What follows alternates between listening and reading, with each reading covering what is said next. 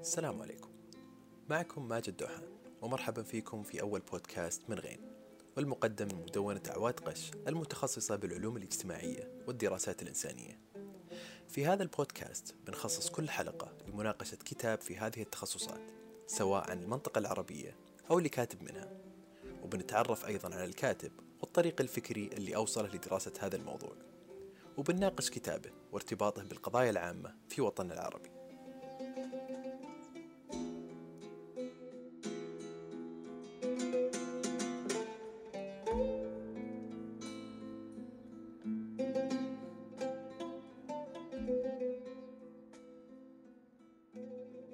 شهدت السنوات الماضية أحداث كثيرة في منطقة الخليج العربي.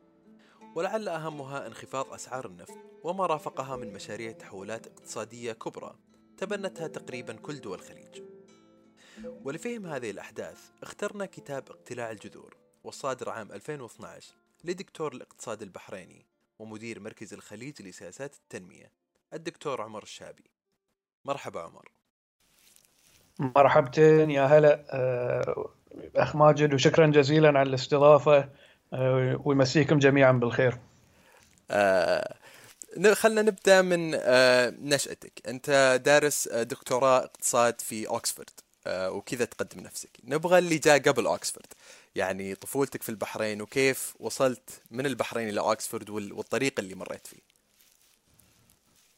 ما شاء الله. هاي بترجعنا يعني آه، آه، في الماضي كثير. آه، أنا طبعا مثل ما أنت قلت أنا من البحرين.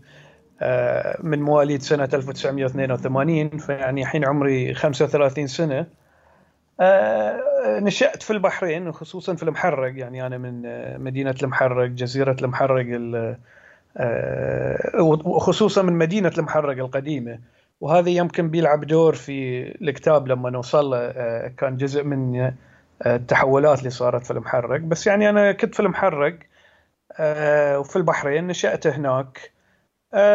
يعني ما بقول إنه في شيء يعني كان يعني كثير غريب أو عجيب في في طفولتي ونشأتي. يمكن يعني الشيء الوحيد إن أنا كنت لازلت في المدينة القديمة في المحرق وعايش هناك. ولكن في نفس الوقت أنا رحت إلى مدرسة آه، خاصة. فيعني احتكيت يمكن بعالمين كانوا فيهم آه، يعني جوانب آه، مختلفة يعني في مدرسة خاصة فيها أكثر يعني من المناطق الجديدة في البحرين وفي نفس الوقت أيضا في المدينة التاريخية هي في المحرق. فهذا يمكن أثر على يعني نشأتي اللي إذا بنربطها في الكتاب. كنت يعني آه، قدمت على الجامعة فأنا البكالوريوس والماجستير والدكتوراه كلها سويتها في آه، في أوكسفورد. وكانت والله صدفة يعني أنا ما كنت متوقع إن آه، ممكن أروح على الجامعة. يعني في المدرسة ما كان في أحد دخل قبل إلى هاي الجامعات أو إلى هاي الجامعة تحديدا. بس يعني الحمد لله قدمت. ما كنت متوقع شيء بس انقبلت.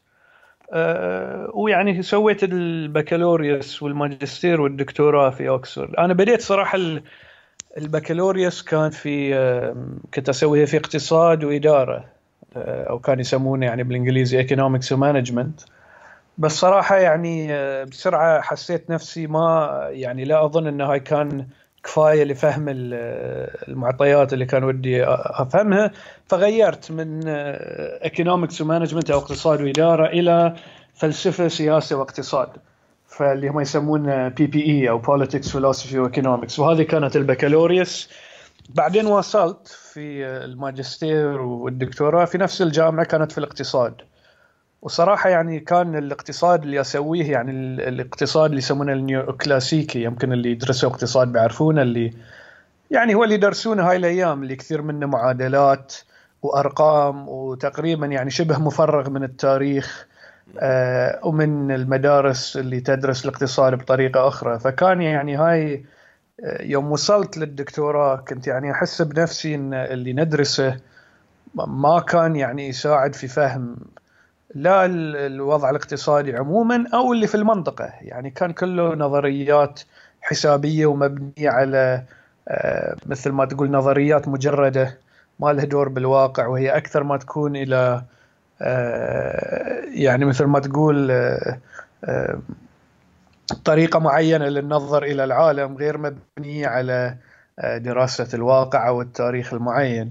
ف وأنا في الدكتوراه بديت أتحول يعني كنت بديت أطلع على مدارس أخرى في الاقتصاد بديت أطلع على مواد أخرى وأصدقاء كانوا يسوون أمور أخرى مثل التاريخ والسياسة علوم سياسية. فبديت صراحة بدأ تغيري أو توجهاتي بدأت تتغير.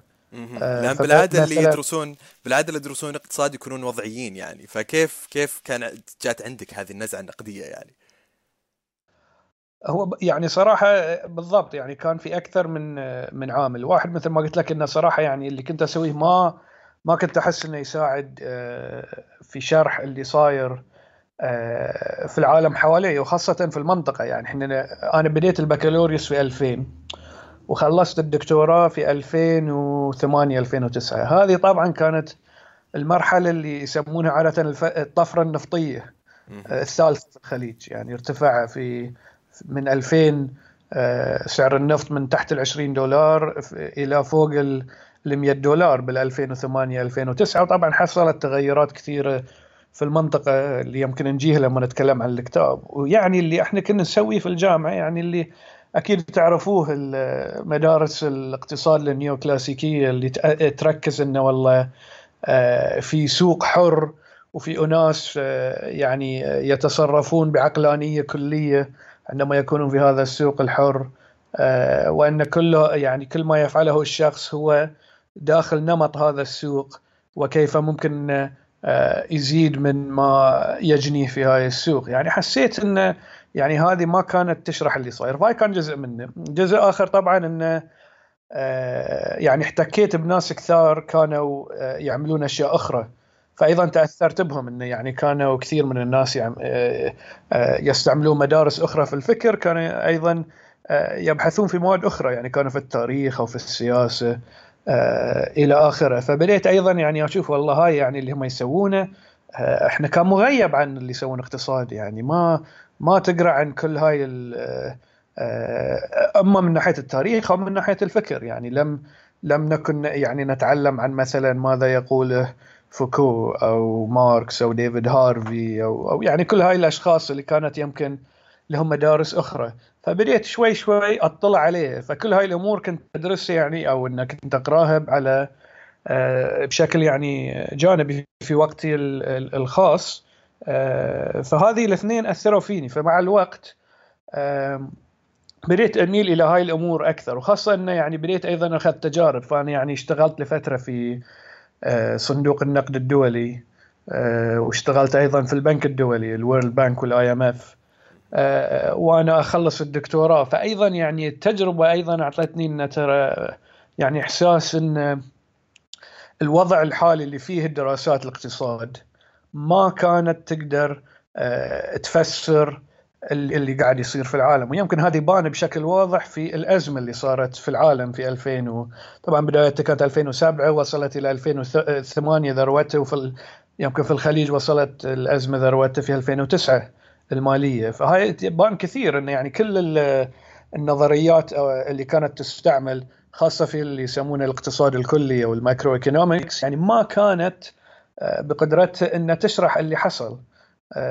وهاي اللي إحنا كنا ندرسه في ذاك الوقت. يعني كانت المعادلات والنظريات يعني ليس لها دخل باللي حصل. واللي حصل جاءك يعني مثل ما تقول مفاجأة كبيرة وأثرت على الجميع. أنا كنت من قبلها كنت من يعني 2005 ل 2004 بديت أتجه أن هاي ما قاعدة اللي هاي الأمور لا لا تساعد في دراسة أو فهم هذه المعطيات. بس يمكن اللي اللي ساعدني إن أيضا درست هاي النظريات وهاي يعني خلينا نقول المدارس الاقتصاد اللي تسمى النيوكلاسيكية. فايضا أعطتني إن أقدر يعني أتواصل وأتعاطى مع هاي النظريات وفي نفس الوقت أيضا مع النظريات أو الدراسات اللي تأتي من منطلق مختلف منها. فهاي من هاي المنطقة يعني هاي كانت اللي ظهرت منها في من الدراسة. بعد الدراسة مباشرة اشتغلت أيضا في شركة ماكنزي الاستشارية لسنة ونص في منطقة الخليج في دول الخليج.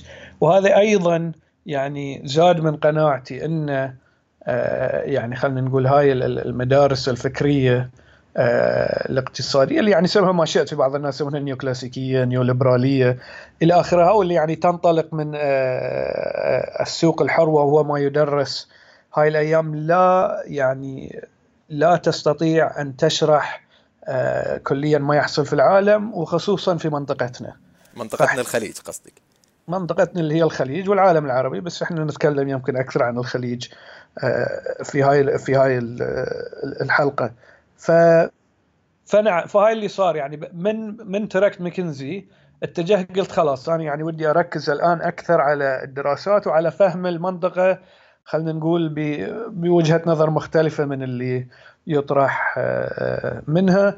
وحصلت لي الفرصة إن آه، كان في ذاك الوقت إن في أناس ودهم يأسسون آه، مركز دراسات مستقل في منطقة الخليج يستطيع أن يدرس السياسات في منطقة الخليج الاقتصادية والسياسية والسكانية والأمنية آه، بشكل مستقل بشكل نقدي بشكل آه، يعني من منطلق اصلاحي ولا ولا يكون متأثر آه، يعني إحنا أغلب مراكز الدراسات اللي عندنا أما هي ممولة من قبل الدولة أو يعني تدخل فيها أو تكون يعني مدارس أو اسمح لي تكون يعني مراكز في الغرب عن المنطقة وتدخل فيها كثير من الحسابات وال وال وال والمشاكل والأمور. ف. آه، قمنا بتأسيس هاي المركز. هو اسمه مركز الخليج لسياسات التنمية. آه، يعني كمحاولة لإنشاء مركز مستقل تمويله مستقل آه، له وقفية. فلا يعتمد يعني أيضا على يعني يعتمد على نفسه لتمويل نفسه. وأيضا هو مستقل وفي نفس الوقت مرتبط بجامعة. فأنا آه، يعني كنت آه، بدأنا بتأسيس المركز من 2010 وفي نفس الوقت كان المركز خلينا نقول مقره في البداية وأنا كنت أيضا آه، أستاذ في جامعة الخليج للعلوم والتكنولوجيا في الكويت ولا زلت في هاي يعني أعمل في هاي الشيئين. في مرك أنا أستاذ الآن صرت أستاذ مشارك في في الاقتصاد السياسي. في جامعة الخليج للعلوم والتكنولوجيا في في الكويت وفي نفس الوقت آه، يعني أدير مركز الخليج لسياسات التنمية. وهذا يعني صار لي الآن سبع سنين تقريبا في هذا في هذا الجزء. ويمكن كتاب الكتاب اللي تكلمنا عنه أو اللي يمكن سنتكلم عنه اللي هو اقتلاع كان اول أول الكتب التي آه، يعني صدرت لي آه، وللمركز. فكانت محاولة أولى لدراسة يعني موضوع معين آه، في الخليج آه، في عبر هذا الكتاب. جميل جميل. أه قبل ما ننتقل لمناقشة الكتاب أو الفصول الكتاب يعني أه إيش سبب تسمية الكتاب باقتلاع الجذور؟ آه والله هاي بعد سؤال هو الإجابة فيه في الكتاب. هو يعني من أين أتى الاسم؟ يعني هو الاسم آه كان في جزئين. آه هو أولا يمكن الاسم لأن أنا بالنسبة لي عكس الفكرة الرئيسية في الكتاب اللي يعني أنا يمكن أهم مبدأ اللي أثر علي في الكتاب هو هاي مبدأ الاغتراب. آه، يعني ماذا اغني بالاغتراب؟ آه، يعني طبعا الاغتراب معروف هو ك يعني كمفهوم آه، يعني طوره ماركس اللي بطريقة معينة أنا أخذت الاغتراب بمفهوم انه عندما يكون الشخص غير منسجم مع التحولات التي آه، يعني تصبح حوله آه، أو التغيرات التي آه، هو يعيش فيها وفي محيطه. فمثلا من ناحية البيئة التي يحيط فيها والتغيرات في هذه البيئة وحتى من ناحية البشر والمكان والمساحة اللي هو عايش فيها. فهذه كان أساس الانطلاق. فيعني إحنا يعني في الخليج أنا حسيت في ال 15 سنة اللي من 2000 إلى 2015 إلى اليوم يعني مرت في هذه المرحلة كانت مثل ما قلنا الطفرة النفطية آه، اللي يسمونها الثالثة آه، ومرت في الخليج تغيرات عجيبة غريبة.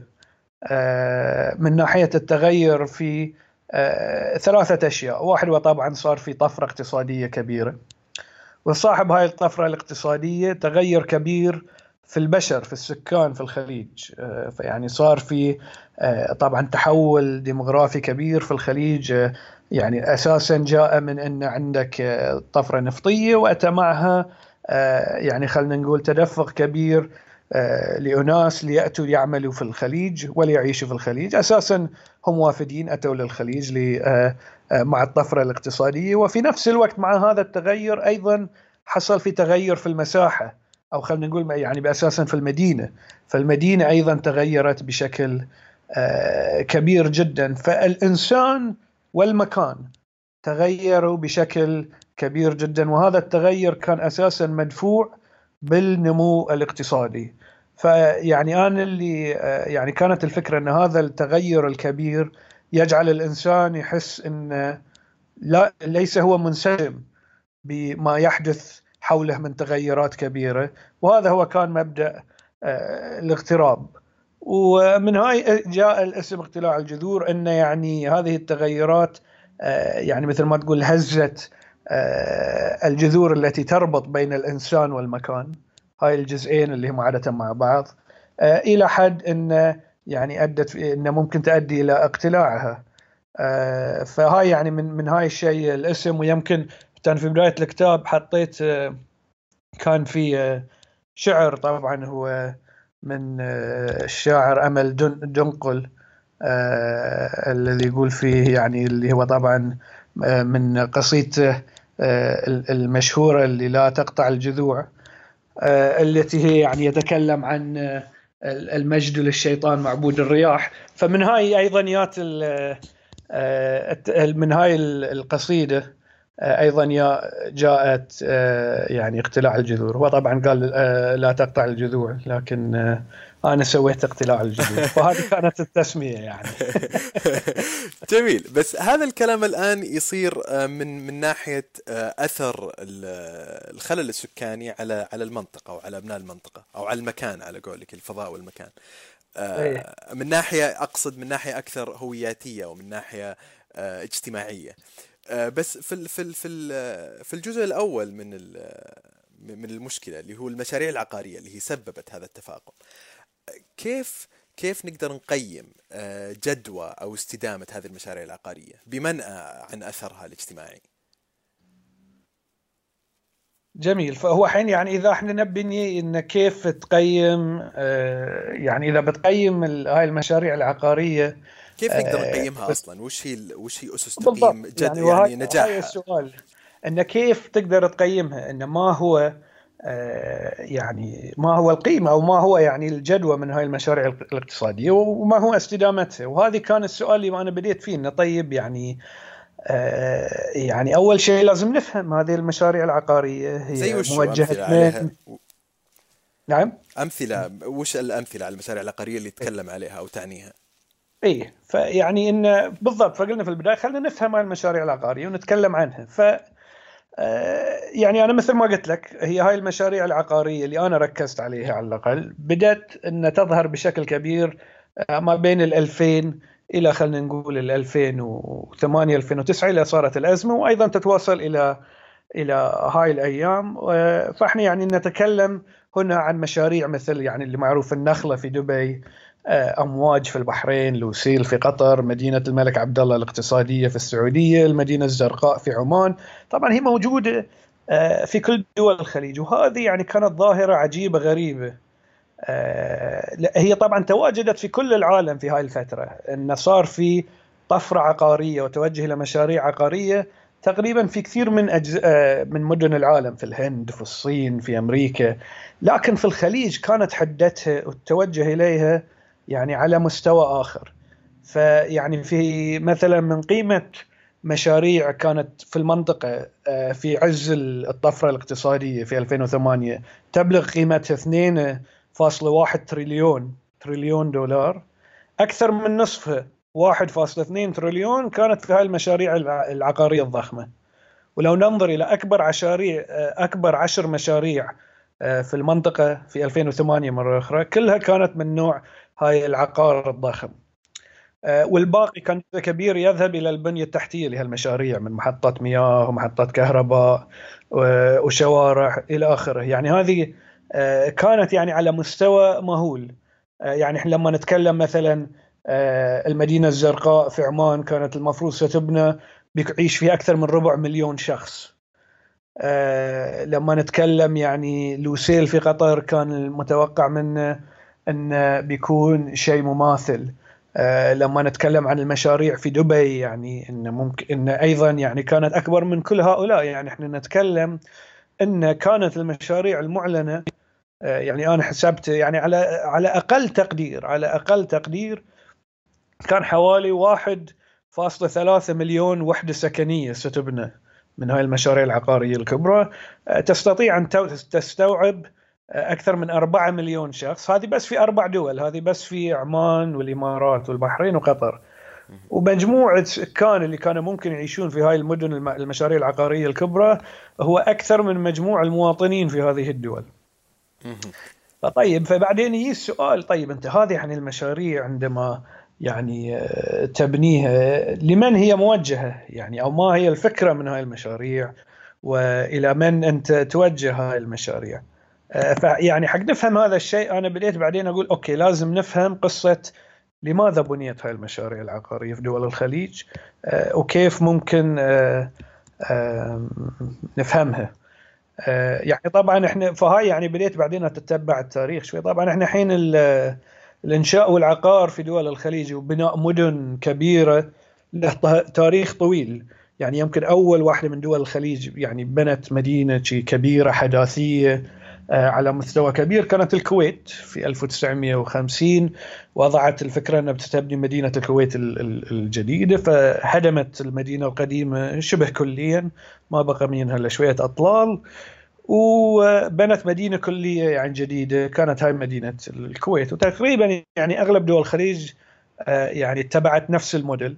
طبعا هاي آه، إذا الكويت عملتها في الخمسينات في البداية أغلب دول الخليج عملتها في السبعينات. آه، يعني مثلا طبعا عندنا الرياض يمكن أكبر مثال هي اللي يعني خلينا نقول مدينة بنيت آه، آه، يعني مدينة حداثية بنيت على شكل كبير وأيضا أبو ظبي ويعني أغلب المدن في الخليج اتبعت نفس الطريقة وكانت أساسا في الطفرة في السبعينات. فهذه كانت خلينا نقول يمكن طفرة المدن الكبيرة الأولى. بس هاي الطفرة اللي جات في آخر آه، طفره اقتصاديه اللي خلينا نقول من ال من ال 2000 وطالع كان فيها تغيرات آه، يعني جديدة. آه، صار إيه يعني هاي اللي فأنا اللي يعني ركزت عليه في هاي إن خلينا نقول ما هي المشاريع التطورات الجديدة اللي اللي حصل فيها. فأولها كان إن هاي المشاريع آه، يعني كثير منها لم تكن موجهة لل خلينا نقول السوق المحلي. آه، يعني الفكرة لو بنطالع شيء نفس آه، لوسيل أو أمواج أو طبعا أي من المشاريع في دبي نفس العالم اللي يسمونها أو The World أو يعني الحين عندهم نخيل أو The Palm في واحدة وفي اثنين وثلاثة وفي آه، في غيرها. طبعا في مشاريع كثيرة لم يعني لم لم تكتمل كليا لكن أيضا أعلن عنها. كانت أساسا الفكرة إن هذه يعني مشاريع مثل ما تقول فخمة موجهة أساسا للمستثمر الدولي. وهذه كان تغير كبير يعني في دول الخليج. دول الخليج قبل ذلك آه، كانت أصلا لا تسمح ببيع العقار على آه، على غير المواطنين. على الاجانب نعم. نعم فهذه تغير. بناء من الألفينات بدأت تطلع قوانين في كل دول الخليج تسمح آه، لغير المواطنين لشراء العقار واصلا هذا كان هو السوق الرئيسي اللي اللي موجه له. في نفس الوقت أيضا تم ربط شراء العقار بالحصول على فيزا أو اقامه في دول الخليج. إنك إذا شاري عقار وتملك عقار يحق لك إقامة آه، طويلة مدى. طويلة مدى تتجدد مع تواصلك آه، امتلاك العقار وإيش ف... الإشكال فيها الاقامه طويلة المدى؟ تكلم عليها في الكتاب بس ليش هي مشكلة؟ هو شوف يعني هي مش يعني هي بطبيعتها ليست يعني الإقامة بنفسها ليس مشكلة أنا يعني مب في ناس كثير يعني مثلا يتناولون قضية ال قضية يعني الخلل السكاني من قضية أو أنه والله في موافدين وفي بيجون وسيضيقون على المواطنين أنا هاي ليس ليس انطلاقي. أنا انطلاقي كان أكثر أن المشكلة الأكبر أنت لما تخلي مشاريع استثمارية وعقارية هي التي تحدد طبيعة المدينة والإنسان. يعني تحدد طبيعة المكان والإنسان. يعني أنت صرت تبني مدن. يعني تتخيل إن مدينة أساسا هي فقط للربح. مدينة بكبرها تعاملها كأنها سلعة. فأنت لما تتكلم عن مشروع نفس نفس أي من هاي المشاريع يعني اللي ظهرت كانت آه، يعني من البداية هي أساسا شيء ربحي. فتتخيل تبني يعني مدينة لربع مليون شخص أو أو اللي هو يعني على أي حجم فقط يعني أساسها إن أنا أبغي أدخل ربح من هاي المدينة. ما في اعتبارات أخرى. يعني يعني اجتماعية أو تاريخية أو غيرها للمدينة أساسا هي للربح. أصلا اللي كانوا يصممون هاي المدن آه، ويطورون هاي المشاريع كانوا أساسا بنوك بنوك استثمارية. فأنت تخيل إن بنك استثماري هو اللي يخطط ويرسم ويشرع المدينة والذي يبنيها ومن ثم يبيع هذه المدينة وهذا العقار اللي فيها. فأنت سلعت المدينة وفي نفس الوقت أيضا قمت بجلب إنسان أساسا ليعيش في هذه المدن آه، أساسا حتى للربحية. يعني أنت هاي المدن ليست لأي يعني خلينا نقول طلب داخلي عندك أو في يعني خلينا نقول اعتبارات اجتماعية. أساسا أنا أريد أبني مدن حتى إن الفكرة منها ان لأدخل الربح.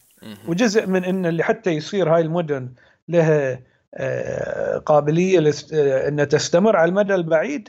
ما عندي أنا سكان ان على الأقل في في المدن الصغيرة في دول آه، أو الدول الصغيرة في دول الخليج. طبعا السعودية تختلف لكن مثلا دبي والبحرين وقطر آه، لا يعني لا ليس لديها المواطنين أو السكان المحليون بما فيهم الوافدين الذي يكفون لهذه المدن أو اللي أصلا يستطيعون يشترون.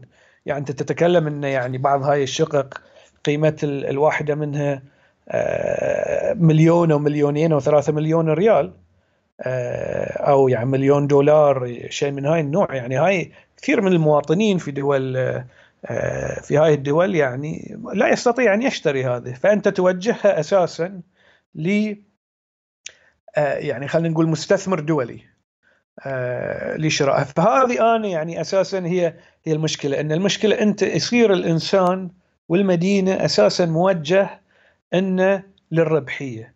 وهذه طبعا يعني عليها تداعيات كبيرة. أنت تخيل يعني تبني مدينة يعني نفس المحرق أو المنامة أو أي من مدن الخليج والله أساسا لأنه آه، يبنيها بنك وهذا البنك أساسا يبنيها للربح. يعني هي هذه كانت أساس المشكلة اللي أنا قاربت فيها هذه صح. المدن. صح. بس إحنا نعرف إن هذه المشاريع يعني دول الخليج تقوم فيها في محاولة للابتعاد عن الاعتماد على النفط يعني لتوفير دخل يعوض النفط يعني سواء في الإمارات أو في في السعودية يعني حتى بعد الأزمة الاقتصادية شفنا مشاريع في السعودية اليوم نيوم ومشروع البحر الأحمر. هل يمكن هذه المشاريع أن تعوض دخل النفط أو تخلي لو على المدى البعيد يعني تخلي هذه الدول آه، ما تعتمد كليا على النفط؟ طبعا هاي هو اللي يعني يتم التسويق له لهذه المدن يعني طبعا الفكرة اللي وايد من دول الخليج آه، تروج له هو فكرة هاي الهب إن كلها تبي تصير آه، يعني مثل ما تقول مركز. نقطة تلاقي نقطة. لرأس المال وللعقار ولل للخدمات اللوجستية وللمطارات والى آخره فنحن سنبني مدن آه، يعني آه، آه، على هذه الأساس. إن ابني المدن وسيأتي الناس ويعيشون فيها وهذا نوع من التنويع الاقتصادي. واولا يعني هاي يعني أظن أنا لا أتفق مع هذا الطرح لأكثر من سبب. اوله إن غالبية هذه أو جزء كبير من هذه المدن تفشل. يعني فيما عدا يمكن دبي هي الوحيدة اللي يعني كان لها جانب آخر وهي سنعود لنتكلم عنه. لكن في كثير من هاي المدن طبعا ما يعني لم لم تكتمل في كثير من الأحيان ولم يعني ولم تنجح. فمثلا طبعا في كثير منهم أي واحد يروح البحرين الآن سيرى يعني كثير من هاي المشاريع التي هي أرض مدفونة في البحر ولكن لم تكتمل. نفس الشيء طبعا في آه، في السعودية مع بعض آه، المدن هناك التي لم تكتمل ونفس الشيء في قطر مع لوسيل آه، ومع المدينة الزرقاء في مسقط وفي كل دول الخليج في أمثلة كثيرة لأنها لم تكتمل. هذه نقطة واحدة. النقطة الثانية أن هذه المشاريع عندما أنت تبنيها أصلا تفاقم من اعتماديتك على النفط. ليش؟ لأن أنت هاي المشاريع عندما تبنى أساسا تعتمد على الإنشاء وعلى الواردات. هذه يعني ليست مصدر للدخل. أنت لما تبني شيء ولما تحتاج تستورد حتى لما تبني تحتاج إن يعني إنك تستورد من الخارج. آه، تحتاج تستورد آه، آه، المعدات للبناء تحتاج تستورد عمالة طبعا. والعمالة ترسل تحويلات إلى الخارج. ف وطبعا أكبر العماله الوافده في دول الخليج أتت أساسا في قطاع الإنشاء، قطاع الإنشاء هو أكبر آه، قطاع في آه، في دول الخليج، فهذه أصلا في بناء هذه المدن. أوكي هو ليس قطاع نفطي لكن أنت في النهاية كيف آه، كيف تقيس خلينا نقول تنويع الاقتصاد أو تنويع مصادر الدخل؟ هو ليس فقط أنك والله تسوي أي قطاعات يعني قطاع نفس الاستيراد أو قطاع الخدمات أو قطاع آه، الإنشاء هي أساسا قطاعات استهلاكية. أنت أنت ما تريد أن تركز عليه هي بناء مصادر آه، للدولارات من الخارج أخرى غير النفط يعني مصادر يعني صادرات أخرى طريقة أو أخرى. إما أنك والله تصدر آه، آه، يعني خلينا نقول سلع أخرى غير النفط أو إنك تبني مثلا والله قطاع سياحي يجعل السياح يأتون إليك وعن طريق ذلك إنك تدخل دولارات. ففي البداية هذه المشاريع عندما فقط تبنى هي أصلا تستهلك. هو الفكرة إن لما تبنى هذه المشاريع وعندما تكتمل آه، بعدها سيأتي السياح وسيأتون ليعيشون في دول الخليج وسيجلبون معهم آه، الأموال. واللي طبعا يمكن اللي أكثر مثال دائما يستعمل هو دبي. آه، دبي يعني يمكن هي أكثر واحدة اللي اللي طورت هذه النموذج. لكن أنت طبعا عندك آه، شيئين. اولا اللي خلينا نقول نموذج هاي اللي أنا أسميه نموذج الهب. حتى بالعربي يعني استعمل هذا مصطلح الهب لأنه هم يقولونه أصلا حتى بالعربي أو نموذج التقاطع. بطبيعته ب يعني تعريف آه، نقطة التقاطع ونقطة الالتقاء ما يصير يكون عندك ما يصير الكل يكون هب. يعني الهب بطبيعته لازم يكون في واحد أو اثنين بالكثير. فما تصير كل دول الخليج يعني تريد تصير آه، مركز التقاء مالي ولوجستي آه، وسياحي يعني بطبيعته الشركات تتجه إلى مكان واحد اللي هو حاليا دبي. كانت البحرين تنافس لفترة قطر أرادت أيضا أن تدخل على الخط لكن أساسا آه، يعني حاليا هي دبي. فهذه أول شيء إنه يعني صعب كلكم بتصيرون. هب ولكن هو لو تقرأ الرؤى اللي عندهم كلها متشابهة. كلهم وأنتم يمكن أحب يعني يمكن آه، آه، أيضا في رؤية 2030 في السعودية آه، في أيضا أشياء متشابهة. يعني إحنا قبلها في البحرين كان عندنا رؤية 2030 وقبلها أيضا قطر كان عندها. كلها نفس يعني نفس المصطلحات ونفس الشيء. كلهم يريدون أن يصيرون مركز مالي. كلهم يريدون يصيرون مركز لوجستي للطيران ولل وللموانئ البحرية. كلهم يريدون أن يصيرون مركز سياحي. هذه الثلاثة أشياء تحصلها فيهم كلهم. فيعني السؤال هل ممكن أنتم كلكم آه، آه، تصيرون هذا الشيء؟ الجانب الآخر هو حتى دبي حتى دبي التي يضرب فيها المثل. آه، طبعا دبي استطاعت في جزء من أن تقوم بذلك أن إن يعني دبي اضطرت إن آه، إن أبو ظبي تدفع لها حتى آه، تخرج من المأزق اللي حصل لها في 2009 يعني إحنا لما نتكلم إن إذا بناخذ الديون الشركات اللي تملكها كانت حكومة دبي يعني كان اللي على يعني خلينا نقول إذا أخذنا كمية الديون بالنسبة لكل مواطن في دبي كانت أكثر من نصف مليون دولار. يعني لكل مواطن.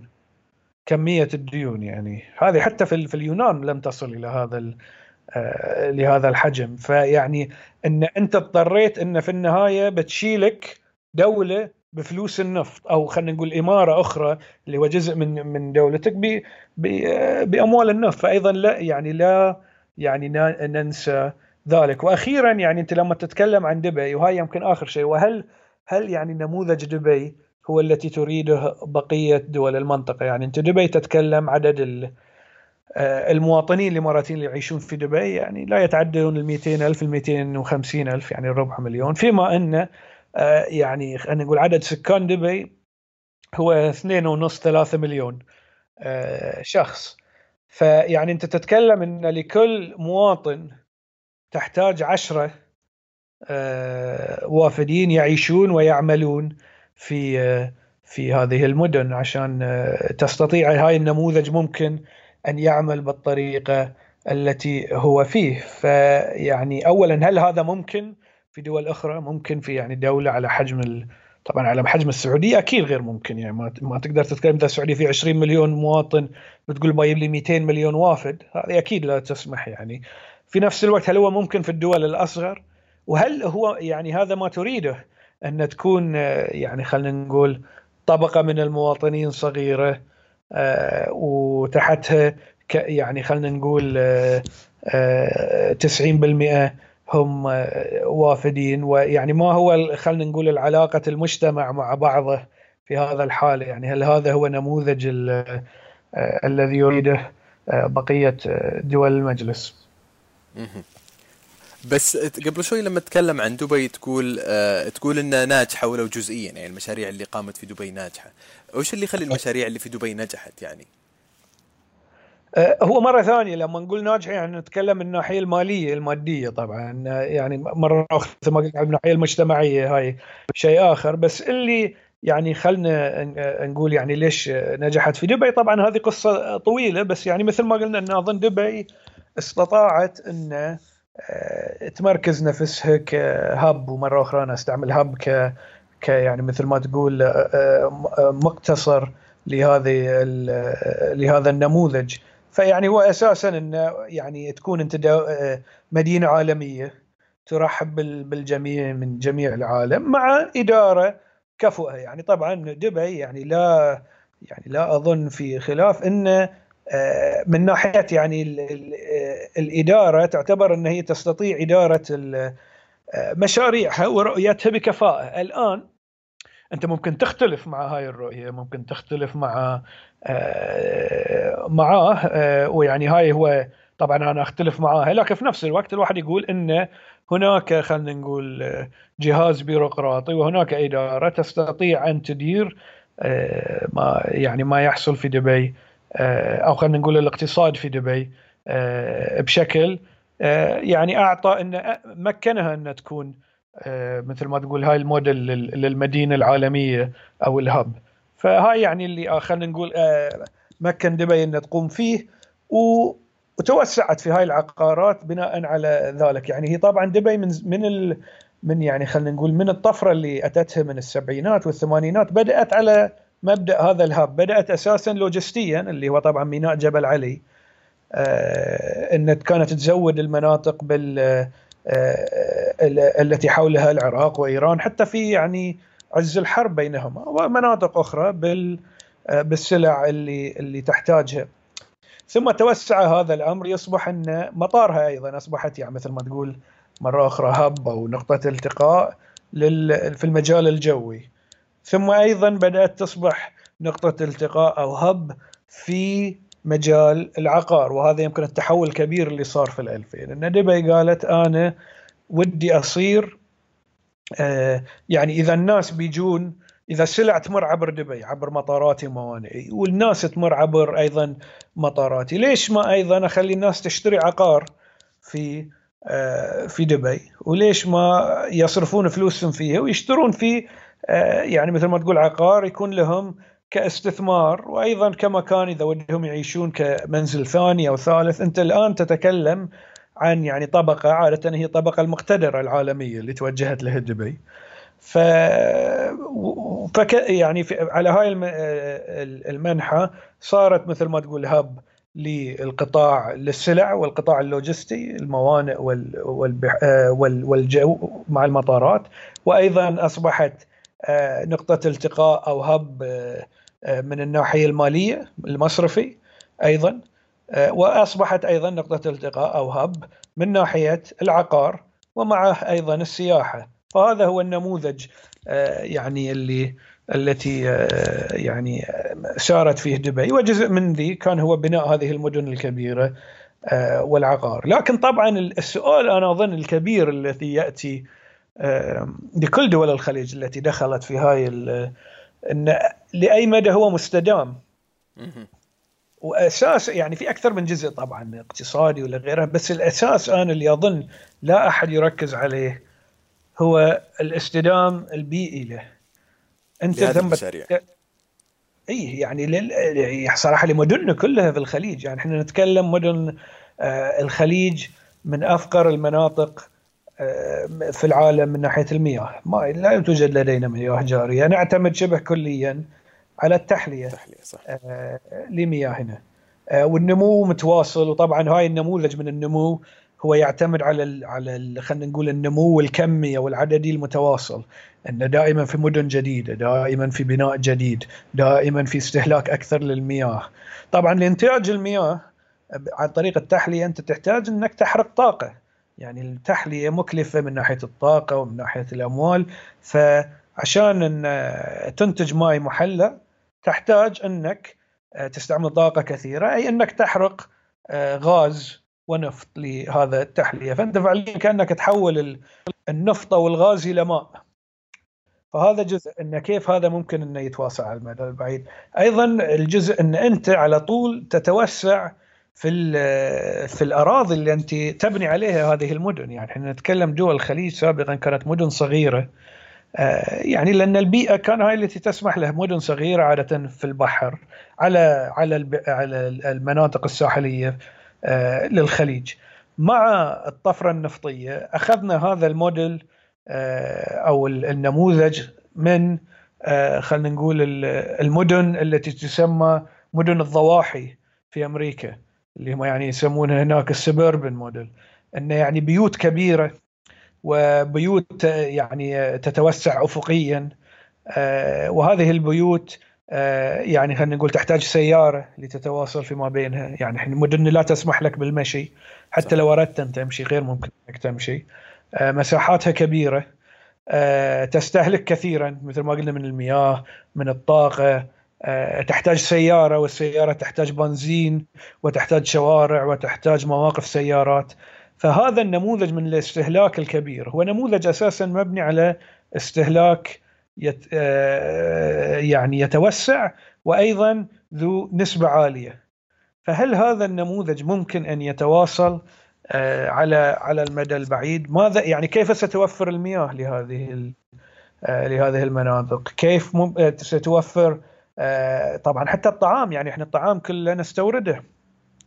وكل هاي الأمور يدفع لها يعني أي أي الأمور اللي إحنا نستوردها من الخارج كان الغذاء أو ما يعني أي شيء نستهلكه هذه أساسا ما ما يدخل دول الخليج ما تستورده. ندفع له عن طريق إيرادات النفط.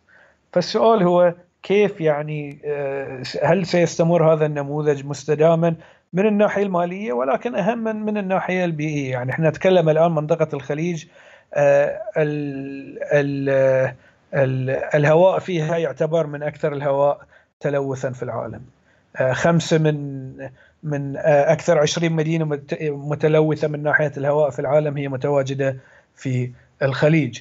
مياه الخليج بحار الخليج تعتبر من أكثر المياه تلوثا في العالم. آه، آه، مصادر المياه الطبيعية العذبة اللي هي أساسا آه، في باطن الأرض تم استهلاكها بشكل كبير. طبعا ما عندنا إحنا يعني مصادر زراعية كثيرة. يمكن السعودية شوي حالة خاصة لكن أيضا حتى في السعودية نسبيا ليست بذاك الكمية الكبيرة. فهذا التوسع الكبير من ناحية الاستهلاك ومن ناحية المدن التي تستهلك كثيرا. يعني إحنا يقول لك معدل آه، حجم البيت في دول الخليج آه، أو في الكويت مثلا أكثر من خمس مرات معدل حجم البيت في أمريكا. طبعا البيت في أمريكا أيضا يعتبر من أكبر البيوت في العالم. فإحنا يعني فعليا المدينة والعقار التي نبنيها في دول الخليج ذات استهلاك عالي. فكيف مع كل هاي الأمور ممكن هذا النمط أن يكون مستداما أو أن يتواصل على المدى البعيد؟ وأنا أظن هاي التحدي الكبير الذي يعني يواجه دول الخليج على المدى البعيد. وطبعا يعني الواحد ممكن يربطه إنه في النهاية هذا ما تكلم عنه عبد الرحمن منيف عندما سماها مدن الملح طبعا. إن هذه يعني مدن بنيت بشكل استثنائي ونمت بشكل استثنائي. إن نتكلم يعني زاد عدد سكانها أكثر من 10 20 مرة في غضون بضع سنين وبنيت هذه المدن الكبيرة. ماذا سيحصل؟ عندما تتعرض لأي هزه ماذا سيحصل عندما لا يتوفر النفط لتوليد المياه فيه؟ آه، ماذا سيحصل آه، عندما لا تغطي إيرادات النفط ما نستورده حتى نغطي هذا الاستهلاك في هذه آه، المدن؟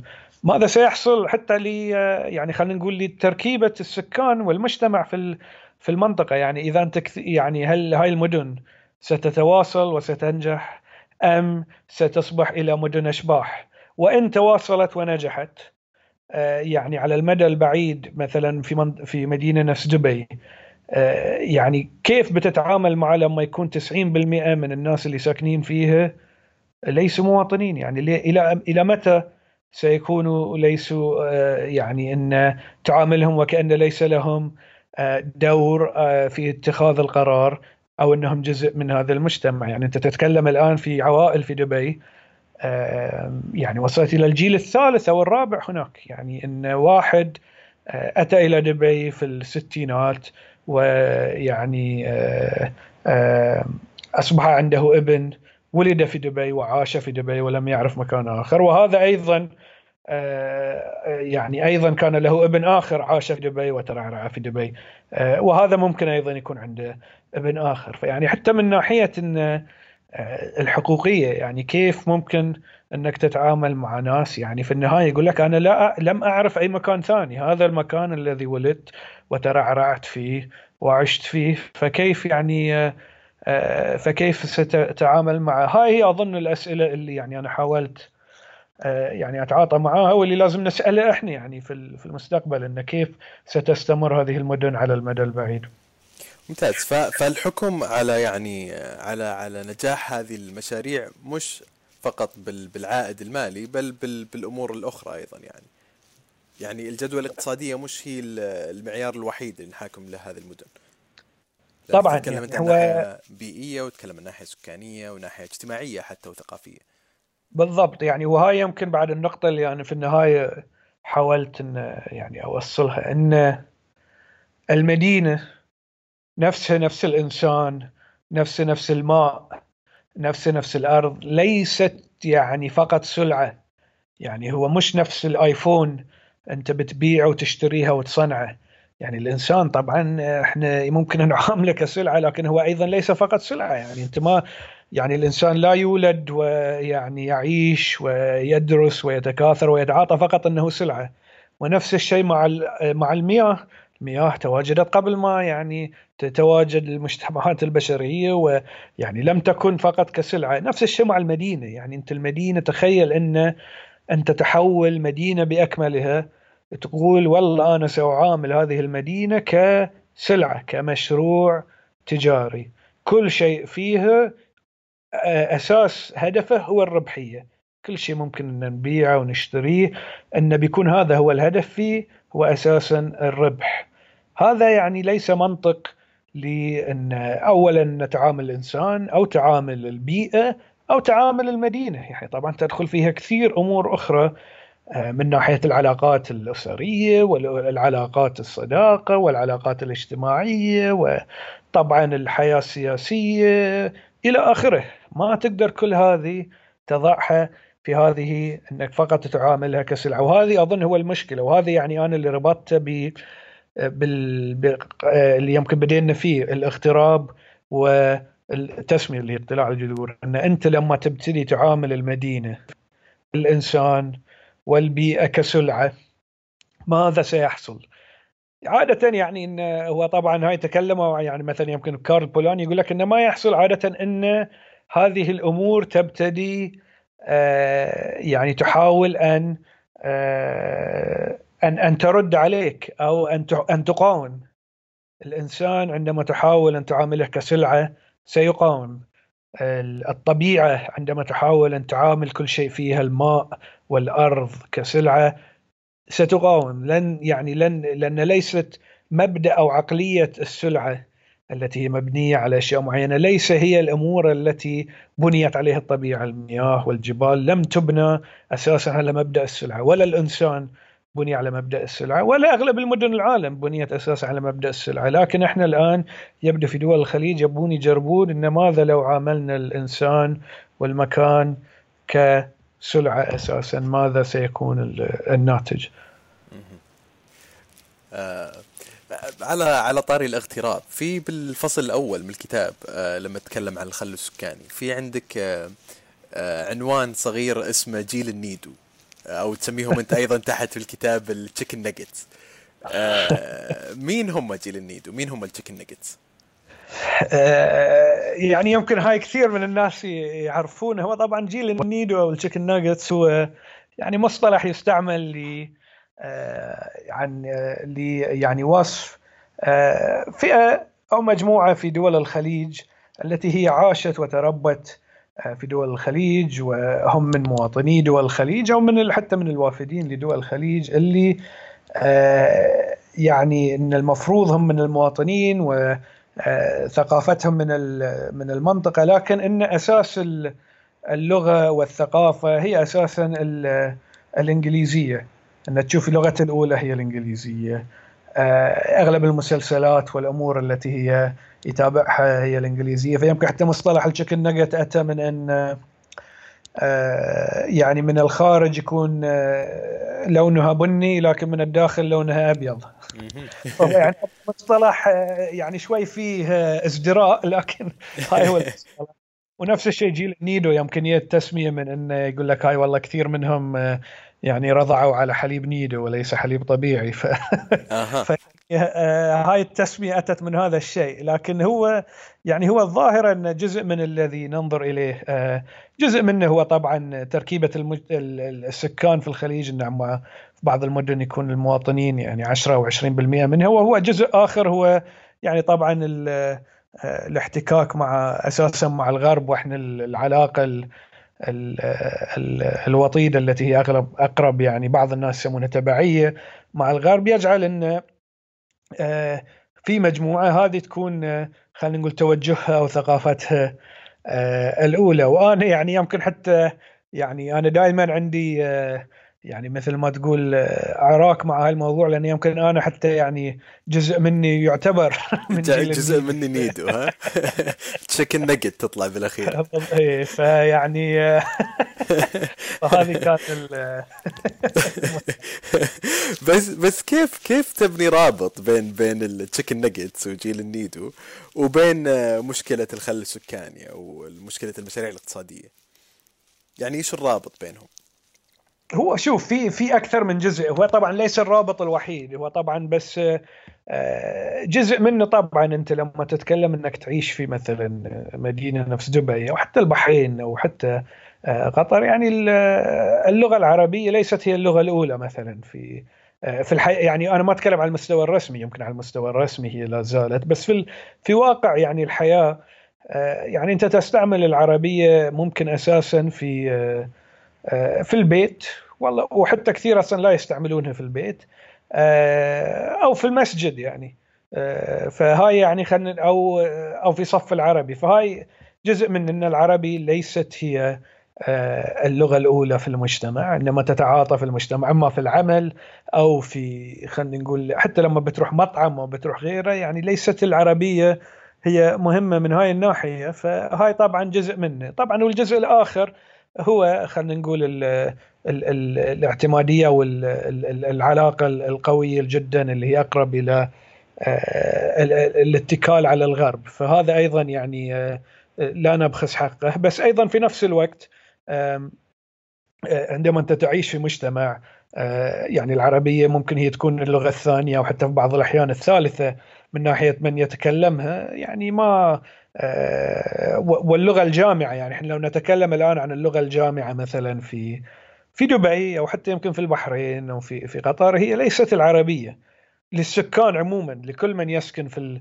في, في هاي الدول إن الطريقة التي يتواصلون فيها هي اللغة الإنجليزية هي اللغة الأولى التي يتواصلون فيها يعني في الحياة العامة. فأنت ما لما تكون اللغة الجامعة الإنجليزية فليس الغريب يعني إن بين الثقافة والتوجه والتعاطي بالإضافة إلى مثل ما قلنا الدور الكبير الذي يلعبه آه، آه، التعاطي مع الغرب بأن تصبح اللغة الإنجليزية والثقافة آه، الغربية عموما هي السائدة في هذه الدول. بس الدول اللي ممكن يعني تزيد فيها ظاهرة التشيكن نجتس ممكن تكون يعني دول الخليج ما عدا السعودية أو أو دول الخليج ما عدا السعودية وعمان ممكن آه هي هل أقل أنا إيه سامحها إيه اي هل هل يعني هل هي بنفس النسبة في هذه الدول؟ هل هي مقتصرة على طبقة معينة ولا هل هي يعني ظاهرة. مكتسحة يعني لا هو أكيد يعني هي تتفاوت أظن يعني أقل شيء هي بالتأكيد في السعودية مع إنها أيضا موجودة في السعودية طبعا بس إنه أظن يعني بنسب أقل بكثير. آه ويمكن عمان أيضا بس أيضا في عمان موجودة بس السعودية أظن أقلها بكثير. بينما أظن ترتفع يعني في ال في ال في ال في الإمارات والبحرين وقطر آه، وربما الكويت أيضا بس في الإمارات برأيي في آه، يعني هو في النهاية هاي صعب ان تقيسها كيف ساقيسها لكن انه أكيد هي ظاهرة متواجدة أكثر أظن في في دبي وفي البحرين آه، وقطر والكويت من هي في السعودية أو في عمان هذه بالتأكيد يعني صح صح إذا بنتكلم عن السعودية، السعودية يعني في السنة اللي راحت أعلنت عن مشروعين يعني ضخمة اللي هو مشروع البحر الأحمر ومشروع نعم. نيوم. واحد منهم يعني بيكون هب على على قولتك اقتصادي وتقني اللي هو مفروض ومدينة جديدة كاملة اللي هو نيوم والآخر هو مشروع سياحي بالكامل اللي هو مشروع البحر الأحمر. كيف نعم. يمكن تقيم هذه المشاريع لو قلنا إنها يعني تم إنجازها كاملا؟ كيف ممكن نقيمها؟ أه والله شوف يعني سؤال جيد. هو أظن اللي تكلمنا عنه سابقا. فيعني هو يبدو إن السعودية تمر في أه, آه، في يعني ما مرت فيه كثير من دول الخليج سابقا. فيعني مثلا كان في رؤيات 2030 في البحرين وأبو ظبي وإلى آخره في 2008 الآن في رؤية 2030 في السعودية. أيضا مع هاي المشاريع طبعا كانت أيضا متواجدة مشاريع عقارية كبرى في السعودية بس يبدو الآن في يعني على مستوى أكبر واساسا موجهة إلى المستثمرين الدوليين يبدو والى الذين يسكنون من الخارج فيما يمكن المشاريع السابقة جزء منها كبير كانت يعني مثلا جامعات مثل جامعة الملك عبد الله أو غيره. فايضا في في تغير في في هاي التوجه. أنا أشوف يعني اظن طبعا أول شيء أيضا لازم نقيمها بال على على على الجانب المالي. فأنا أظن اذا إذا ننظر يعني كم يقولون بيستثمرون فيه وحجم التي ستبنى عليه نيوم ومدينة البحر الأحمر يعني يبدو لي إن السوابق يعني لا تبشر بخير من هاي الناحية ليش؟ يعني السوابق يعني مشاريع ضخمة يعني. مشاريع ضخمة من هاي النوع آه، في مناطق يعني مثل ما تقول كأنك تبني مدينة من من الصفر آه، على يعني على مستوى كبير وهذه بعد نقطة أخرى ممكن نروح لها ليش دول الخليج دائما تتجه إلى بدل من أن تطور المدن اللي عندها وتبنيها دائما تحب أن تتجه إلى بناء آه، مدن جديدة كليا. آه، فيعني هاي المشاريع اللي مدن جديدة كليا على مساحات كبيرة تبنى من الصفر وبتكلفة عشرات البلايين من الدولارات كثير منها يعني فشلت. جزء كبير منها فشلت. في بعضها آه، يعني وصلت في النهاية يمكن في دبي أساسا لكن كثير منها اولا مش. فخلنا نقول السوابق وحتى السوابق اللي في السعودية لا تبشر من هالناحيه يعني عندك مشاريع كثيرة في السعودية من هاي المدن الاقتصادية والتجارية التي كانت المفروض ستبنى وتعطلت. آه، أو هي متعطلة الآن ويعادي قاعدين يحاولون إعادة يعني خلينا نقول برمجتها أو كيف سيتعاملون معها. فأنت أيضا تجي وتقول بس أبني مدينة أكبر منهم بهذه بهذه الكميات. فهذه اولا من الناحية المالية. لكن خلينا نقول إن مثلا بقدرة قادر نجحت هذه المدن وبنيت آه، وصرفت عليها آه، وجاءت. وهي جزء آخر يعني إحنا لما نتكلم مدينة نفس نيوم آه، فيه روبوتات وفيه يعني التقنيه يعني يقول لك انه والله هاي ستكون يعني تقنية لم توجد في العالم سابقا وستكون أول مدينة يطبق فيها. إحنا يعني في دو... هاي جزء آخر يعني إحنا في دول الخليج يعني لا نستطيع حتى بناء سيارة لحد الآن. فيعني كيف نتكلم عن قطارات تقود نفسها وروبوتات وهذه يعني إذا نتكلم عن هاي الأمر فمرة أخرى لو قلنا إنه صار نتكلم إن ليس نحن من سيبنيها. إحنا بنجيب آه، روبوتات أو قطارات آه، ذات قيادة آه، لنفسها. هذه بنجيبها بيكون بانيينها في الخارج. فإحنا نتكلم يعني أنا دائما هاي الآن في مشروع جديد أنا يعني أعمل عليه إنه بالنسبة لي أهم معيار الآن في دول الخليج لازم نطبقه هو الاستدامة من ناحية القدرة على إعادة الإنتاج. شو اقصد بإعادة الإنتاج؟ القضية مو بس إنك تجيب لي قطار يقدر يقود نفسه وتبني لك محطة آه، آه، شو اسمه آه، تعمل على الطاقة الشمسية على غيره يعني هاي الكل يقدر يجيب له شركة يدفع لها وتبني وهذه ما تعملها دول الخليج هل أنت تستطيع بنفسك مو بس صيانتها لكن هل أنت تستطيع إعادة إنتاجها بنفسك؟ لو أنت اضطريت أنك تعتمد على نفسك لل لهذه الأمور هل أنت قادر على ذلك؟ أنا يعني هاي هاي هو السؤال يعني هل تستطيع دول الخليج عندما تبني هذه المدن هل تستطيع بنفسها أن تستطيع أن آه، توفر ما تحتاجه لتتواصل هذه المدن بشكل آه، مستدام ولأن أن تعيد إنتاج نفسها؟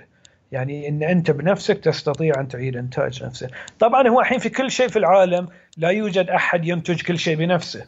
ما حق قاعد يقول دول الخليج ينتج كل شيء بنفسه. لكن أنت لما تتكلم آه الطاقة عندك آه تعتمد يعني إحنا مصانع الطاقة لحن يعني ما آه مع انه صار لنا 70 سنة ننتج آه نفط وبعدين مولد من الطاقه لا نعرف نبني مصنع طاقة واحد بنفسنا. مصانع التحليه اللي هي يعني توفر المياه آه، يعني وجعلنا من الماء كل شيء حي إحنا من بعد فوق ال 70 80 سنه ومن آه، التحلية لا زلنا لا نستطيع أن نصنع مصنع تحلية واحد بروحنا. آه، فإذا أنت لا تستطيع أن تنتج الطاقة بنفسك والمياه بنفسك وال وطبعا غير القطارات وغير هاي الأمور لا تستطيع أن تنتجها نفسك وفوق دي كلها أنت أصلا حتى قوة العمل لديك لا تنتجها بنفسك. إحنا قوه العمل يعني على عكس باقي العالم نستورد العمالة نستعمل تجينا مدربة جار شو اسمه دارسة جاهزة يستعملونها في قوة العمل في سوق العمل. ومن ثم عندما تتقاعد تعود إلى دولتها. أغلبية باقي دول العالم يعني أنك تجهز آه، قوة العمل لديك ليس بشيء سهل. أغلب آه، دول العالم تعتمد على قوة عمل محلية. مع بعض التطعيم مع مع مع الوافدين ومع الهجرة والذين كثير منهم أصلا يصيرون مواطنين. آه، فقضية إنك تدرب سوق آه، العامل من ولادته من نشأته مرورا بالتدريب ومن ثم تدخله في سوق العمل هذه عملية. وبعدين أيضا عندما يتقاعد بعد ما يدخل في سوق العمل. آه، وهو بنفسه يجيب يعني أولاد وعيال وهم أيضا بدورهم يتدربون وإلى آخره. هذه ليست بعملية سهلة. إحنا حاليا في دول الخليج لا نعرف أن نقوم بذلك، لا نعرف أن نقوم بإعادة إنتاج قوة العمل لدينا بشكل يعتمد على نفسنا. فيما عدا القطاع الحكومي، القطاع الحكومي والشركات المملوكة من الحكومة، القطاع الخاص يعتمد كليا على يعني خلينا نقول عمالة تأتي من الخارج.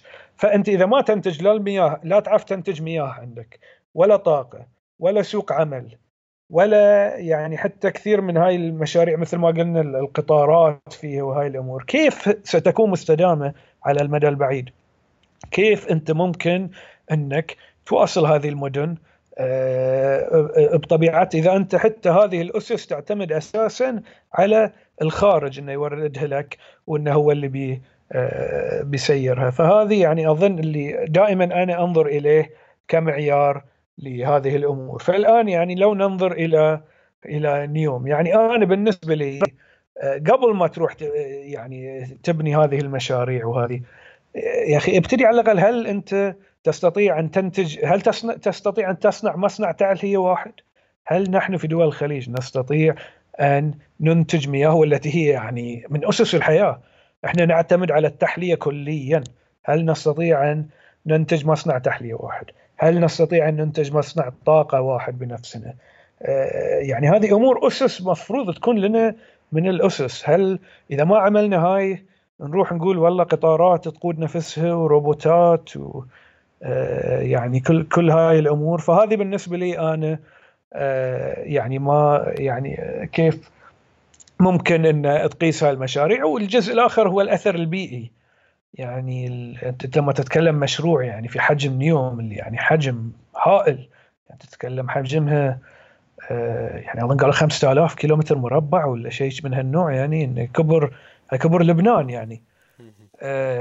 كيف يعني يعني شو شو التأثير البيئي؟ طبعا هو الكل يقول لك انه والله ستكون بأغلب معايير أفضل معايير البيئية إلى آخره. لكن إحنا لما ننظر إلى المشاريع العقارية اللي بنيت في دول الخليج يعني هاي لا كان كان كلام بس إن الدفان اللي صار للبحر والتلوث اللي حصل ويعني التغير في الأراضي يعني أنت تتكلم حتى هاي بيئة هشه نحن نتكلم بيئة إحنا في يعني منطقة شبه الجزيرة العربية والخليج هي بيئة صحراوية.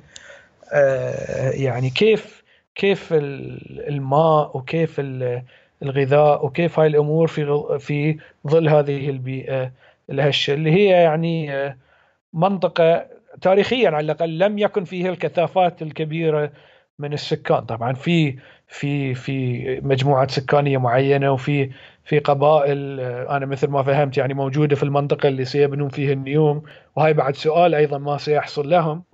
لكن آه، يعني ما كان في خلينا نقول كثافات سكانية كبيرة. فكيف أنت ممكن إن يعني إن يعني إن تستديم هاي الأمر؟ أنا برأيي إن يعني إحنا التحدي الأكبر واللي المفروض إن نواجه عليه إن كيف نعمل حاليا على استدامة وعلى آه، يعني مثل ما تقول إصلاح المدن التي لدينا حاليا التي يعيش فيها أغلب آه، السكان وأغلب المواطنين. وكيف ممكن نخليها إن تقدر إن تعيد إنتاج نفسها على المدى البعيد وممكن تتعامل مع كل هاي التحديات اللي تكلمنا عنها من من شح المياه وتحديات الطاقة والبيئة وأيضا يعني التحولات في السكان والمكان اللي تكلمنا عنها. بدلا يعني من التوجه إلى بناء مدن جديدة كليا قصدك نعم يعني إيه. إحنا يعني اللي عندنا خلنا شوي أول شيء يعني بحال يستطيع بدل من أن نتوجه إلى مشاريع آه، لا يعرف مدى نجاحها أو جدواها وفي على الأقل في المدى القصير. ولا حتى في المدى القصير في المدى المتوسط حتى لما تبنيها هي أساسا ستكون تكاليف ولن تكون فيها أي مدخول وغير معلوم إذا كانت ستنجح أو لا. حتى على المدى الطويل. وعلى المدى الطويل مثل ما قلنا أولا هل ستنجح ماليا؟ إيه؟ مثل ما قلنا عندنا التجربة إحنا سابقة يعني كثير منها فشلت. ثاني شيء مثل ما قلنا إن استدامتها من هاي الناحية البيئية وقدرتها على إنتاج نفسها من ناحية سوق العمل وال آه، وال آه، من ناحية سوق العمل ومن ناحية الطاقة ومن ناحية المياه آه، واجتماعيا. ف يعني أنا لا زلت صراحة لا أعرف تفاصيل نيوم ومدينة البحر الأحمر بس أنا من اللي فهمته مثلا يقول إن نيوم ستكون مدينة مغلقة. فقط الذي يعملون فيها والذي يعني لهم شغل فيها بطريقة أو أخرى اللي ممكن يدخلونها. ف يعني السؤال أيضا إنه يعني ما هي طبيعة هذا المجتمع اللي ما يصير إلا آه، يعني ناس معينين يدخلون فيه؟ وطيب ما هو فائدته آه، لباقي المجتمع؟ وإذا كانوا أغلب اللي بيدخلون فيه وبيسكنون هل هم من السعودية أو من الخارج؟ وإذا كانوا يعني من الخارج طيب شو استفاد باقي؟ آه، المجتمع. فهذه أيضا يعني كلها أمور أنا صراحة لا أعرف التفاصيل ونحن نسمع ولكن يعني لا يعني لا زلنا ننتظر التفاصيل حولها صح ما في تفاصيل كثير حول المشاريع هذه الآن. آه في في بداية الكتاب تقول في المقدمة تقول لا يقتصر هدفنا في هذه الدراسة على التحليل العلمي والمنهجي فحسب بل هي دعوة إلى شعوب المنطقة لوقفة جادة حول الخلل السكاني في دولها وحول ما يمكن عمله لتدارك الوضع حول هذه المسألة. إحنا نعرف ان الخلل السكاني هو ناتج عن عن المشاريع العقارية والمشاريع العقارية يتم التوجه لها في دول مجلس التعاون آه، في محاولة الهرب من الاعتماد على النفط. آه، برايك كيف ممكن تت يعني كيف ممكن تنتقل دول الخليج من الاعتماد على النفط إلى آه، إلى مشاريع اقتصادية مستدامة غير المشاريع اللي موجودة اليوم؟ هو هذه هذا موضوع كيف يمكن الخروج من المأزق يعني؟ إيش الحل؟ أنا تقول أنا ما راح أعطيكم تحليل بس أنا بعطيكم حل بعد. أي لا هذه هاي يبي شو اسمه يبي بروح نقاش كامل. يعني أنا حاليا آه، يعني مشروعي الجديد اللي أشتغل عليه اللي صار لي حاليا خمس سنين آه، يعني أشتغل عليه هو يعني مثل ما تقول إعادة قراءة ل آه، للاقتصاد في دول الخليج في عصر النفط من بداية تصديره إلى اليوم. فإعادة تحليله يعني بناء بعيدا عن يعني الدولة الريعية وأيضا وأخذه من منطلق تاريخي ومحاولة فهمه. يعني أن نتكلم شنو هو نمط آه، خلينا نقول آه، النمو أو نمط الإنتاج في دول مجلس التعاون. فطبعا جزء من ذي انه هو قراءة كيف تطور على مدى آخر 70 80 سنة منذ اكتشاف النفط إلى اليوم. وطبعا جزء أخير منه هو آه، يعني الذي نراها هي الحلول. أو كيف ممكن إن الواحد يواجهها. طبعا هو هذا يعني موضوع متشعب وطويل ودي يمكن في حلقة أخرى. بس يعني في بدايات في على الأقل أسس الواحد يعني في في البداية يمكن يقدر يسويها. فأنا يعني كبداية مثل ما يقولون إذا أنت عندك آه، يعني حريجة أو حريق صاير أول شيء إنه قبل ما يعني تبني البيت على الأقل طفي الحريق. فإحنا الحريق اللي صاير عندنا حاليا انه آه، أساسا يعني نأخذ النفط بالنسبة لنا في دول الخليج له هدفين.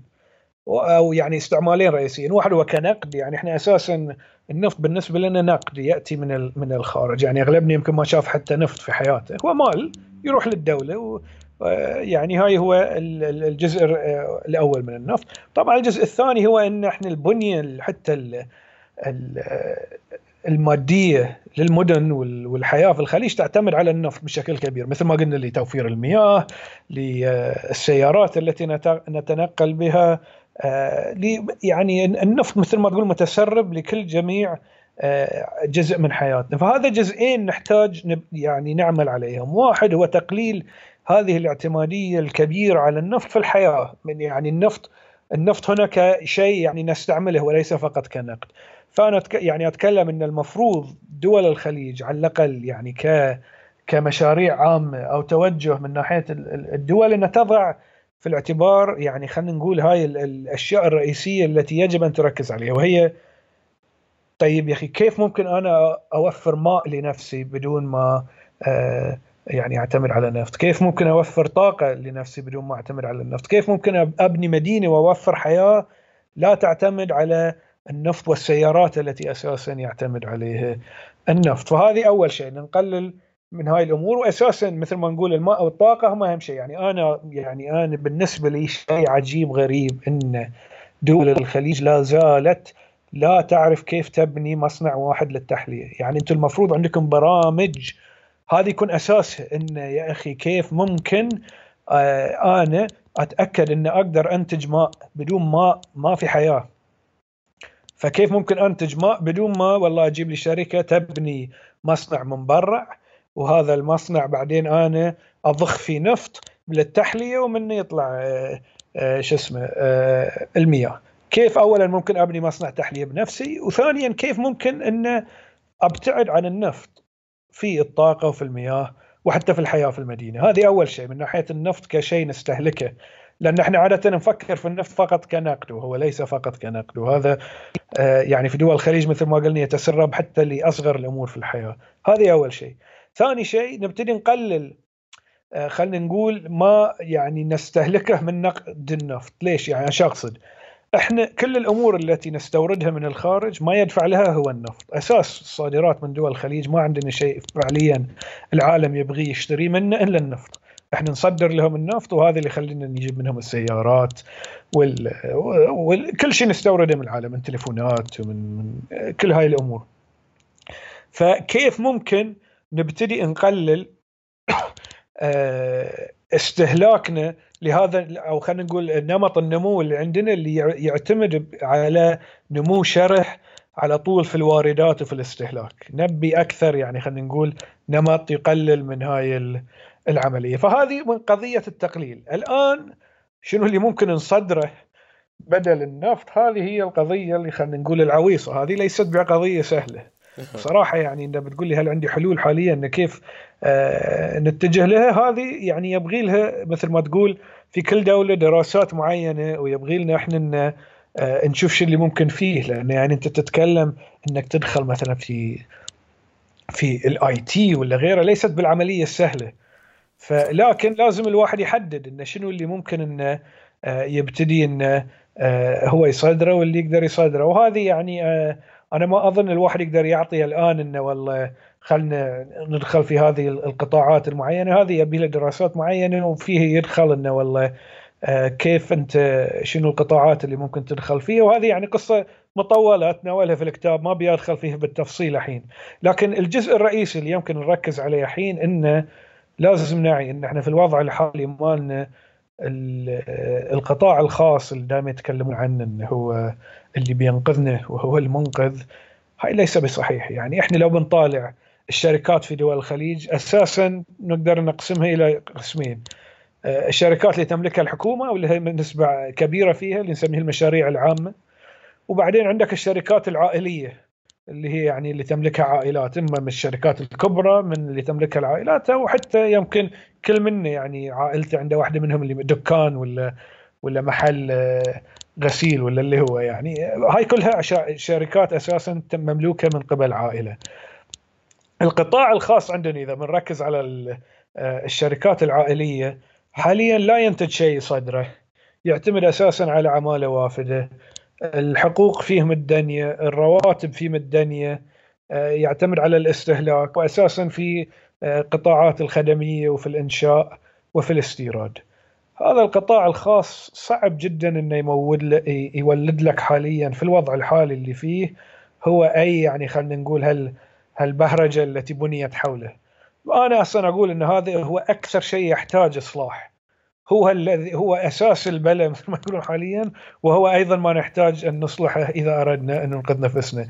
يعني إذا تقارن إي إذا تقارن هاي القطاع العائلي اللي أنا أتكلم عنه بالقطاع اللي مثلا الشركات اللي تملكها الحكومة يعني أنت تفكر في الشركات اللي تملكها آه، الدولة. مثلا شركات الاتصالات أو سابك أو أغلب البنوك في المنطقة أو شركات الطيران أو البتروكيماويات أو شركات الموانئ نفس دي بي وورلد.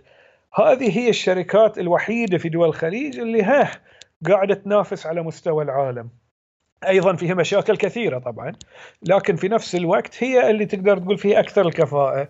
هي التي تنافس الدعم الدولي أيضا دعم الدولة نفسها يعني. أكيد أكيد. وهي التي تنافس على التصدير وهي التي آه، توظف المواطنين أغلبية المواطنين يشتغلون في هاي المشاريع على الأقل اللي يشتغلون في القطاع الخاص آه، أو الشركات الربحية يشتغلون في هاي الشركات تملكها الدولة. رواتبهم أعلى حقوقهم للعمال أفضل آه، تمول إيرادات للدولة.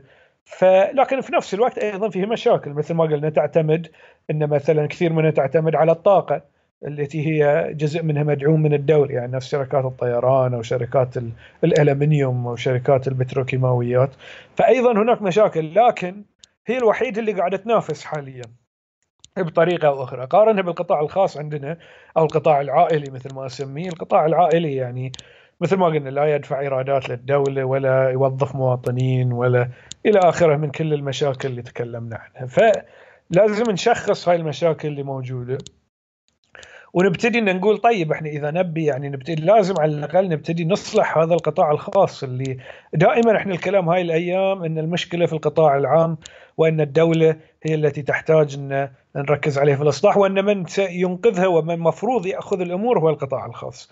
لكن إحنا لو مثل ما قلنا القطاع العائلي الخاص اللي عندنا في دول الخليج يعني حالته يعني حالته اسوء من الشركات اللي آه، تديرها أو للدولة آه، للحكومة نفوذ كبير فيها يعني بعشرات المرات. ف يعني أيضا لكن هذه لا يعني ان يعني ما منا أمل. هو هو اللي نحتاج ان نصلحه. هو اللي نحتاج ان نبتدي آه، نركز فيه. فهاي يعني يمكن النقطة اللي أقول إنه خلينا نركز على الأسس.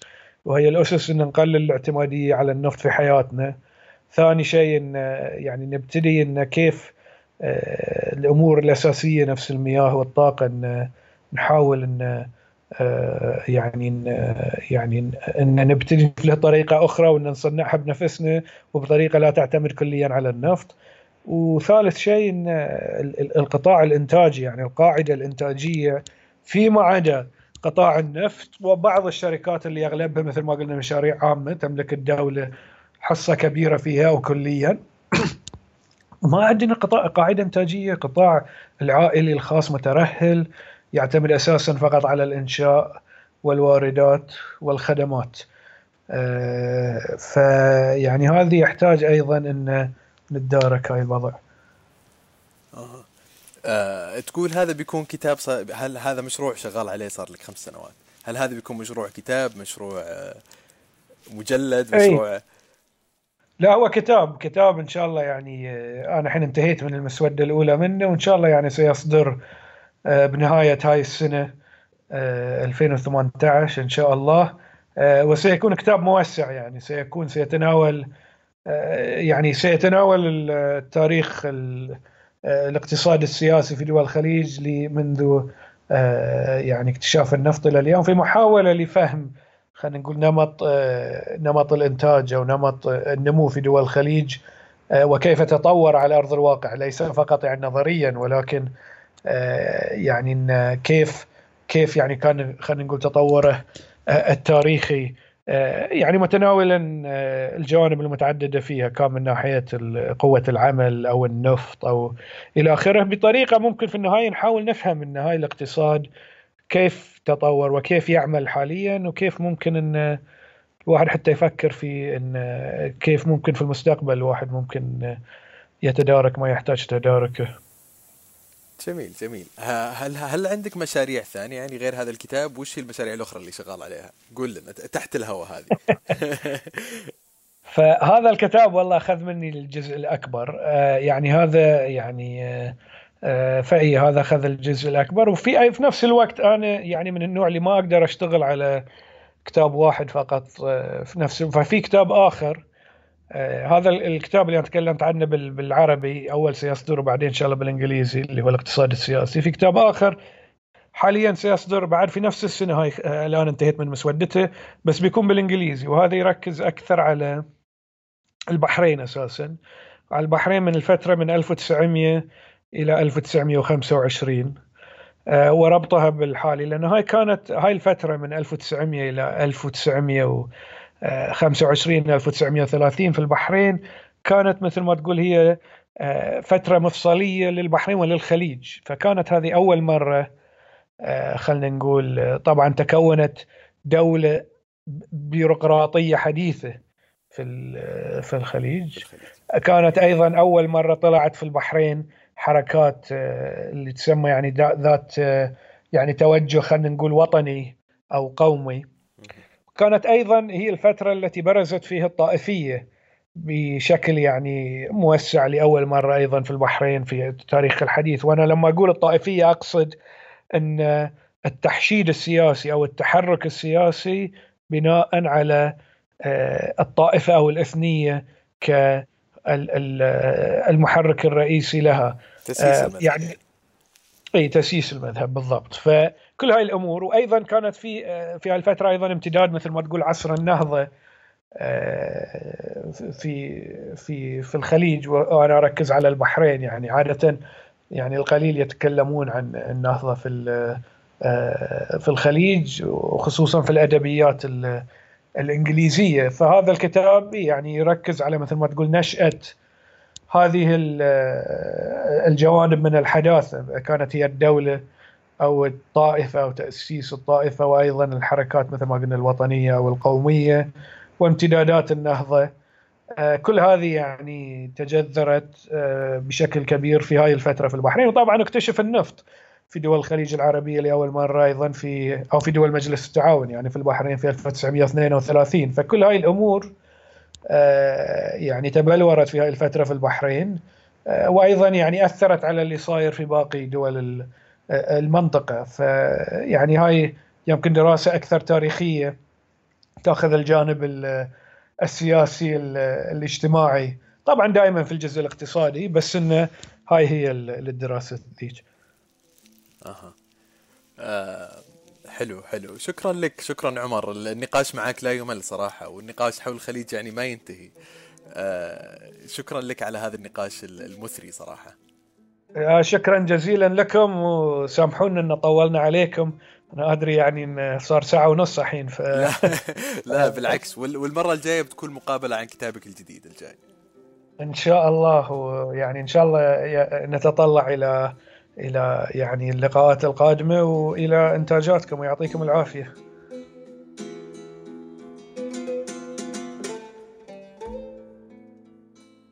كان معنا اليوم في بودكاست غين الدكتور عمر الشهابي في حديث حول كتابه اقتلاع الجذور الصادر عام 2012 عن مركز دراسات الوحدة العربية. تقدر تحمل حلقات البودكاست من ال iTunes وتقدر تحصلها في ال SoundCloud أو تتابعنا على تويتر. يهمنا رأيكم لتطوير جودة المادة اللي نقدمها. فلا تبخلوا علينا فيه سواء بالتعليق على ال iTunes أو على بريد الإلكتروني ماجد at دوت كوم واللي تحصلونه في الأسفل. كان معكم ماجد دوحان شكرا لكم على الاستماع.